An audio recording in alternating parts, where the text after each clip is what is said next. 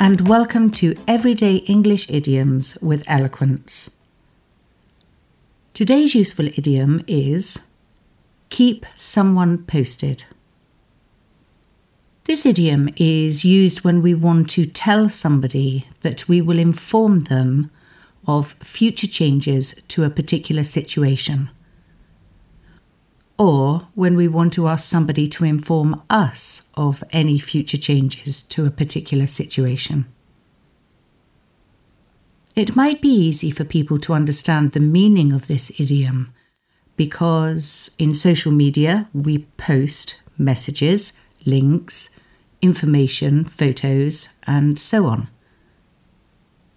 However, this idiom is much older than social media and even predates electronic communication. Here are some examples of how we can use this idiom in everyday speech.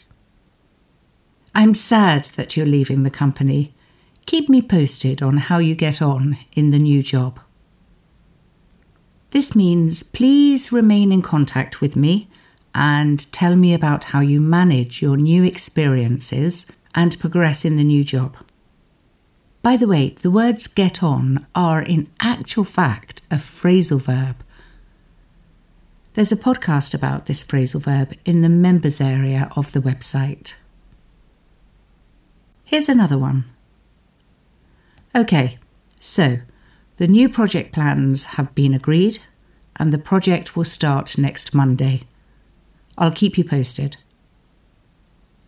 This means I'll give you regular updates about how the project develops and about any changes to the plan or any challenges that might affect the execution of the plan. If a friend or a family member wants us to update them about our children's progress at school or college or university, they might simply say, Keep me posted on how he gets on. Now, this is a great example of how we use an idiom and a phrasal verb in just one phrase. English is a very idiomatic language, and it's normal to use idioms and phrasal verbs together instead of saying one long sentence with lots of words.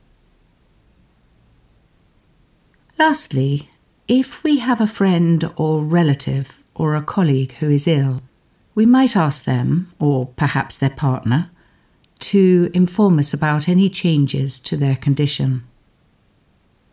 So in this situation, we'd say, OK, thank you for letting me know. I hope you, or the person's name, recovers soon. Keep me posted. I hope that you now feel more comfortable about using this idiom yourself.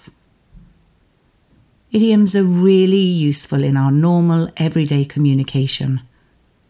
They help us communicate without having to use formal sentences. You'll find other useful podcasts in the members area of the Eloquence website at www.englishwitheloquence.com. And if you found this mini podcast lesson useful, don't forget to share the website link with other people who might benefit from some extra clarification on English language features.